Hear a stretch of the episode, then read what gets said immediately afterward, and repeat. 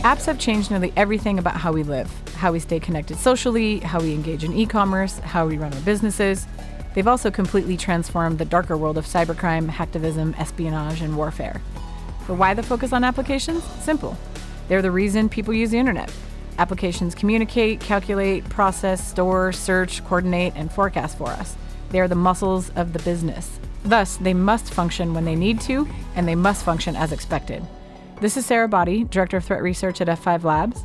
And this is Ray Pompon, Principal Threat Researcher at F5 Labs.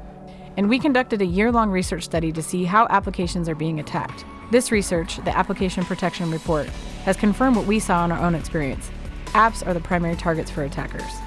So, in this four part podcast series, we're going to share our findings. Some of them are alarming, some of them are not so surprising at all. And we are going to help you prioritize what you should focus on to reduce your application risk. Hey, everybody. Thanks for joining us again. So now we are in episode two of our podcast series on the Application Protection Report. And we want to focus on threats against what we have defined as the application services tier. Um, so if you listen to the first podcast, we're talking about threats against the application source code, internal code, external code, server side infrastructure, the web server itself, the CDN, the data store on the back end, and server side framework. So this is kind of like the the meatiest part of the app. Um, it's where it's people, where, when you think of web app attacks, this is where people think you're going. Yeah, totally, totally. Um, and and what we see in our research and what we see in our, our threat monitoring on a day to day basis, this is where we see the majority of attacks. Yes. Um, so, Ray, take us into where you saw uh, the primary focus of application attacks at the services tier. Okay. So, one of the things uh, we did a bunch of research and we wanted to pull this all together. And one of the things we looked at were, were breaches and um, we looked at if you saw or listened to last week's episode or last last episode, we talked about where the data sources came from. One of them was the, the breach records itself. The the the um, state's attorney general publishes the letters that show how people got breached. So we essentially read a year and a quarter of these letters and went through the actual text of them. And this is where you require some security expertise, and looked at the the actual text in the letter that says like we got attacked this way and this is why your data has been lost or we experienced this kind of event. And we took that and we started to break them into categories. And we start off with you know several hundred and we were able to get about 304 over the over a year and a quarter so 2017 and first quarter 2018 that actually gave us definitive causes for a breach. And when we looked at this, we didn't just say like, okay, you know, we're not we're not counting records, we're not counting anything. We're just looking at pure breaches. So if you had a breach that happened that affected three different organizations because it was a third party, we counted that as one. Because mm-hmm. I was literally looking like, how are people breaking in? What can we learn about that? And we then we we took that analysis and we broke them down. And the number one cause, 30% of them were web app attacks, web attacks and then that was followed by phishing and accidents, cred theft, and those were like 14 and 13 percent, malware, um, physical breach, and um, point of sale attacks was common, and then insider attacks at two percent.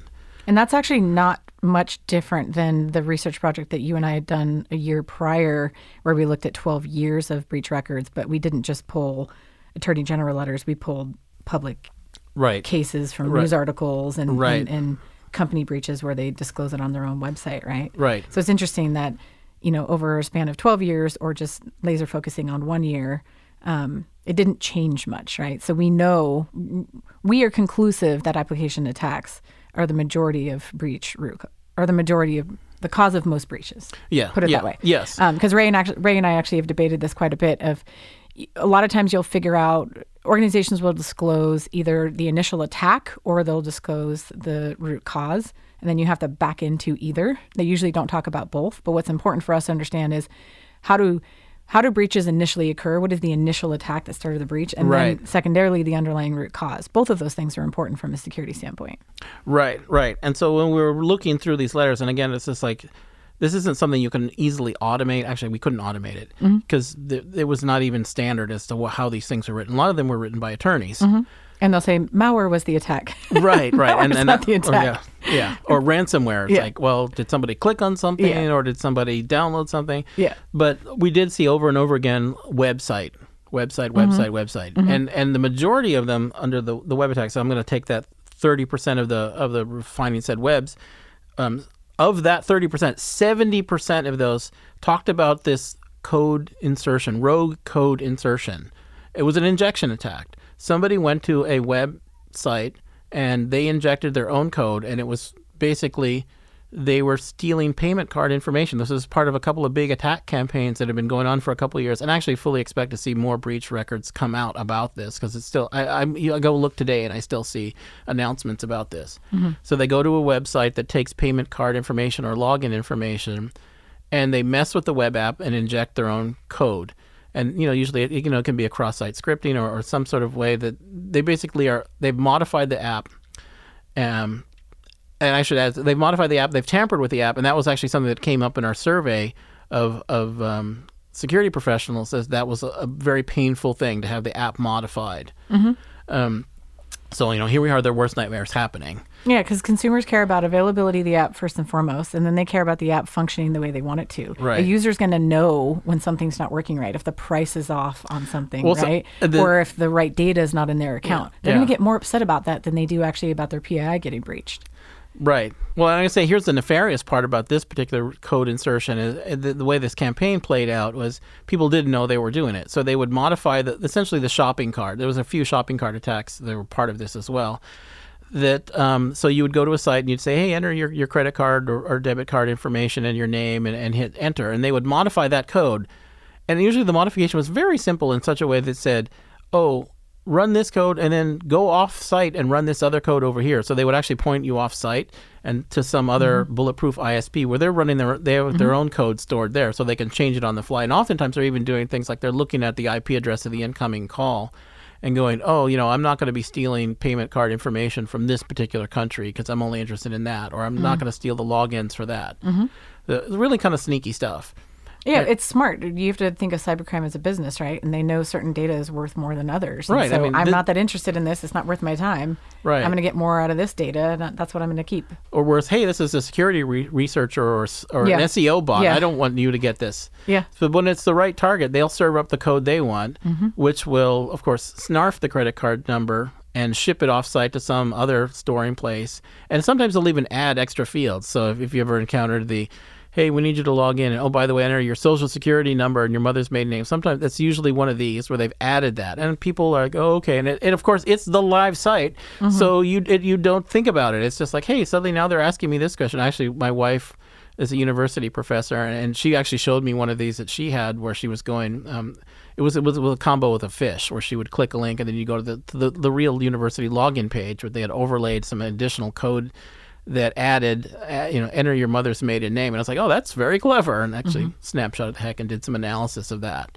So this campaign had been going on for a few years. Seventy percent. This is where the breach is there, and you would see these letters where it'd be like from February so and so to like November. This rogue code was running on our site. So and they would find out about this afterwards through fraud, and and backtrace it and realize oh somebody modified our site and added this code. And stole a whole bunch of payment cards, and now we're sending out breach letters. So that was, you know, our first big finding. It was like, wow, this is this is an ongoing campaign that people need to know about and need to defend themselves. Yeah, that's why research like this is so important because, um, you know, they're they're targeting entire industries, not just one particular target, right? And Right. and they're leveraging the same attacks and exploits that work, you know, as broad as they possibly can. And a lot of times people don't share this information enough, so other people don't learn from somebody else's. You know, I wouldn't.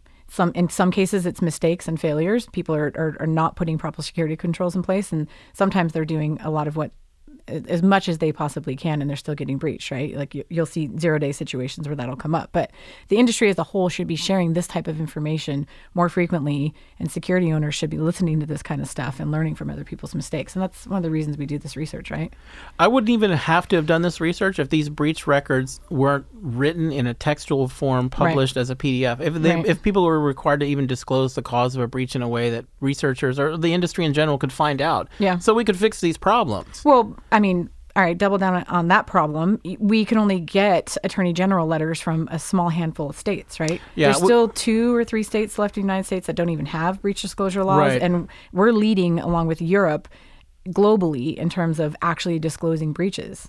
Although um, I do have to admit, I did I did some some rough statistical analysis to say that I did get a significant percentage of No, you of totally records. did. You totally did. You got a statistically relevant sample. yes. So, so we believe in this data wholeheartedly, but uh, industry-wide, globally, uh, as a consumer of the internet, it is Yes. frustrating to me that the majority of breaches that do occur go undisclosed, un- unreported, unnoticed, and undisclosed. Well, and let's if you're if you're even talking about that too, the the records, the the notifications, they're just not uniform. No, Some, yeah. depending on the data state by state, there's different people who are required to report or not report. Well, and that's why we have to use our best judgment and, Yeah. and back into things that are, you know, logical choices of the only way that this could have happened. And Right. we have to Right. we have to analyze it and figure out. Well, and missing uh, kudos to the companies who wrote the letters that actually wrote this detail in. Because, like I say, of the so seventy percent said this, twenty six percent said our website was attacked, and Yeah. your data. It's like that. what does that mean to me? It tells me yes, a website was attacked, and that's significant to, to tier this. Right. But beyond that, I can't tell you what you know what Yeah. happened, what really happened, and Yeah. then four percent a database was involved, Yeah. which was likely SQL injection. Well, and devil's in the details here. Right? Yeah, yeah. um, you know, I've seen a lot of injection attacks that come through forums and CMSs and random user input fields that a lot of times developers don't even know exist because a lot of times developers that are working on applications, they just got handed somebody else's code. You know, Right. an application could have been written five years ago, 10 years ago, and the lead developer on it is you know, a year and a half into his job, and he hasn't had the time to go through and analyze everything and understand really what his application is doing. He's just in charge of new features, right? So a lot of times companies are figuring out where their injection holes are because they got compromised. And I would even add a number of these um, attacks that I was reading through and, and digging into the details of some of these cases. They were third-party libraries, so Yeah. so Yeah. developers are out there just adding libraries that they don't know what's in them. And bad guys know this. They're Mm-hmm. they're booby trapping libraries with backdoors. They're making scans for it. Yeah. They're looking for them. Yeah, and they they put them out there. They write some code. They Mm-hmm. "Hey, people will like this. This is interesting." They put it out. Or they'll patch something that's Mm-hmm. open source and add their own little nasty stub that points to something that may change, and people don't even know. And it's baked into this giant apple pie of all these different ingredients in an app that no one finds out about until, hey, all my my payment card information is flying out. Yep.